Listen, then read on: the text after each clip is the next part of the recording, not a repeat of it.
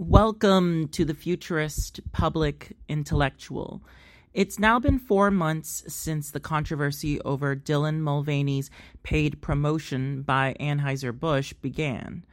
On April 1st, 2023, the media personality uploaded a video onto Instagram promoting Bud Light.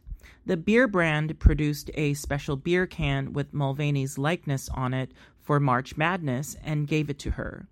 This immediately ignited a firestorm of conservative backlash and galvanized a boycott of Bud Light.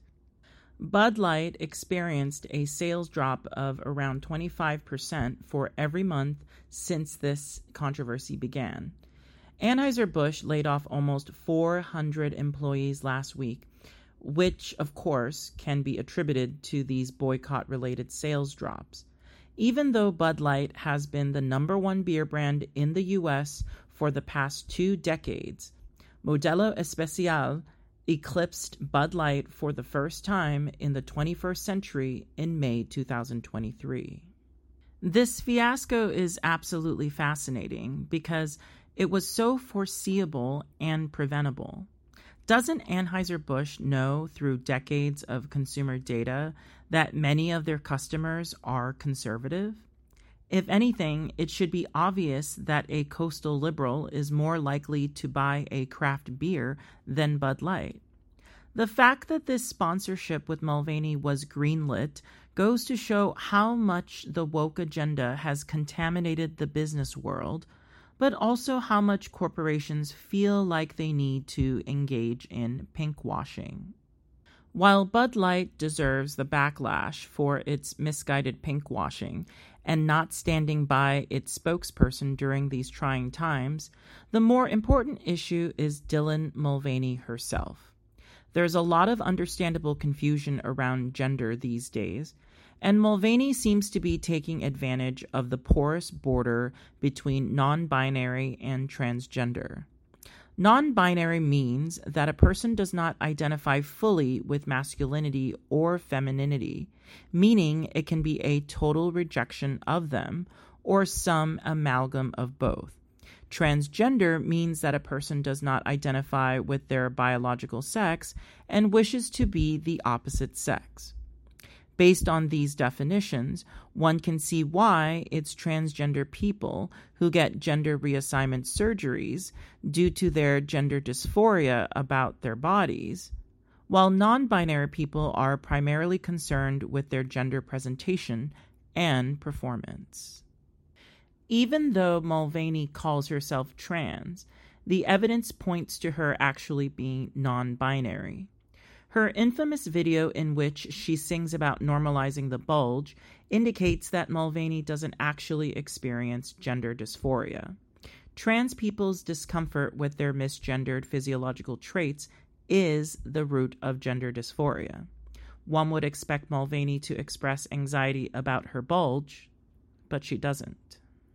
Another reason to be skeptical about Mulvaney's trans identity is that it's been over a year since she started her Days of Girlhood TikTok series, and she has yet to get a penectomy, the removal of the penis, an orchiectomy, the removal of the testicles, or a vaginoplasty, the construction of a vagina. With an estimated net worth of $1.5 million, Mulvaney does not have a financial obstacle to getting these surgeries, considering they average around $30,000. In fact, the only surgery Mulvaney has gotten so far is a facial feminization surgery, which is a surgery that's much lower in priority for trans people than the aforementioned ones. Again, the unnecessary delay in getting these more extreme surgeries points to a lack of gender dysphoria and the existence of a non binary gender identity. It's important to examine whether Dylan Mulvaney is authentically a trans person, not because I have a right or the ability to assess the subjective reality of Mulvaney's psychological state we have to examine the authenticity because if Mulvaney is a fraud, then she does not deserve the fame and fortune that have come her way. It's important for society to have role models who are genuinely good people, regardless of whether it's a liberal or conservative definition of goodness.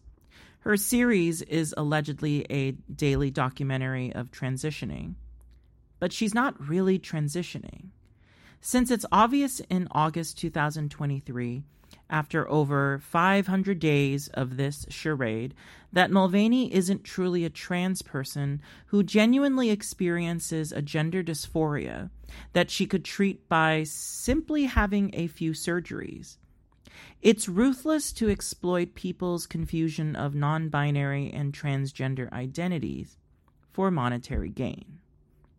If Bud Light wants to support Mulvaney as a non binary person, then sure.